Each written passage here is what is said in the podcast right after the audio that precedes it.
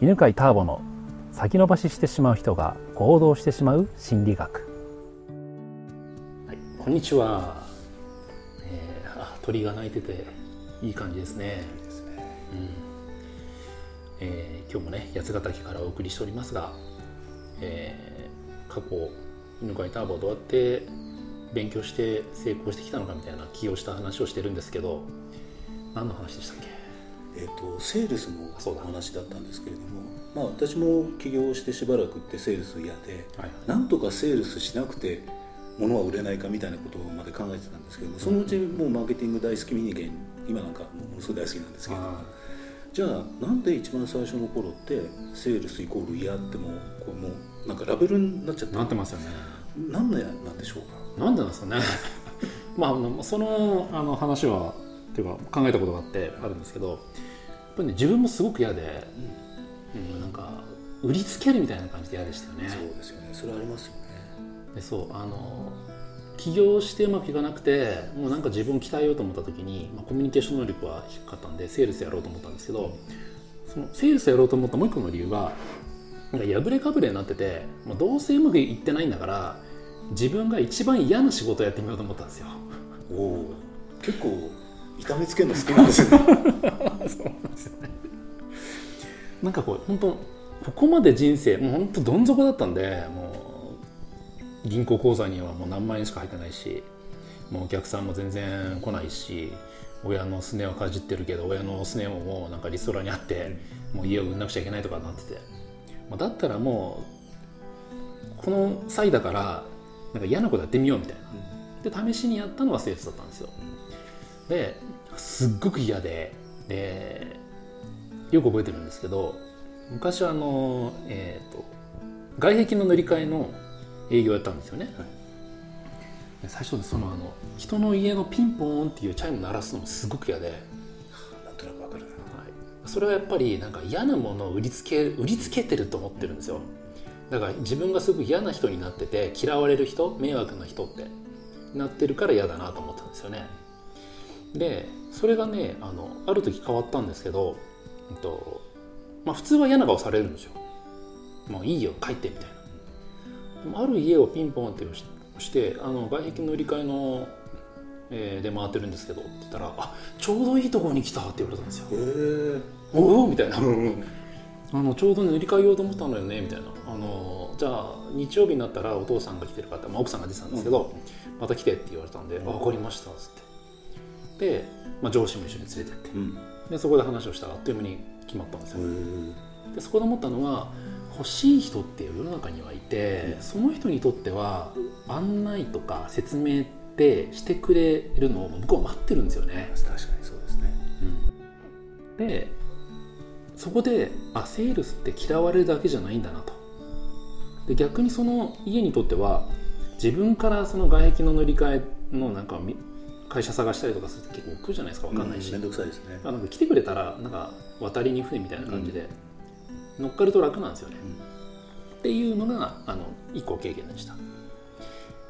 で今今までこういろんなね人にあのそういうこうセールスとかマーケティングを教えていく中で、えーと、嫌だっていう理由って自分が売りつけられて嫌だったっていうのがあるんだよね、うん、なんか欲しくないのにずっと説得されたとか英語の教材で経験あります、ね、ありますよね。もうなんかもういらないから帰りたいんだけどなんかずっとこうなんか説得されるやつ。そうそう。あの、ね、自分もねあのそう23くらい大学生の時かな電話かかってきて「車に興味がありませんか?」って言われたんですよ「うん、あります」みたいな「うん、それ好きですけど」つって「あじゃああのすごく面白い話があるんであの楽しんでいただける話があるんでよかった」っつって。で行ったらばなんか車の話じゃなくて指輪の話なんですよ。指輪ですか？ずっと指輪の話で「俺車の話っていつ出るんですか?」って言ったら「実はうちの会社の CM でこの車を使ってます」みたいな。CM で出てくる車の話で。でやっぱそれすごい嫌な売り方で,、で100万なんですよ。で何の指輪かっていうと、うん、結婚指輪。で「あなたは結婚したいですよね」って「したいです」って。で今は彼女はまあいるけど結婚は考えてませんじゃ結婚考えた時に今から指輪用意しとけばそういう男性のことを女性がどう思うと思いますみたいな。ちゃんと考えてくれてる人だってなりますよね。ってだからこれ買ってくださいみたいな。でいらないって言うと育児なしみたいな感じで言うんですよ。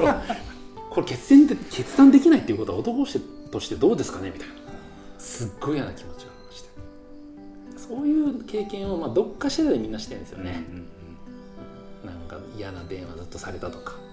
自分がその嫌なことをされた記憶があるから嫌なことをする立場になりたくないっていうのが多いんじゃないかなと思うんですよね、ね、確かにそうですね。じゃあ結局セールスをした人がセールスを嫌いにしてるみたいな。そうそうそうそう。悪循環になってますね。はい。でも逆にすごく良かったセールスっているんですよね、うんうんうん、この人の説明を聞いたりとかその営業してもらって、えー、自分が買ったりとかしてその後その満足したっていう経験も大体みんなあるのでそれを思い出してもらうんですよ、うん、でじゃあどういう時でそれは何が欲しかった時にどういうセールスをしてもらいましたかって。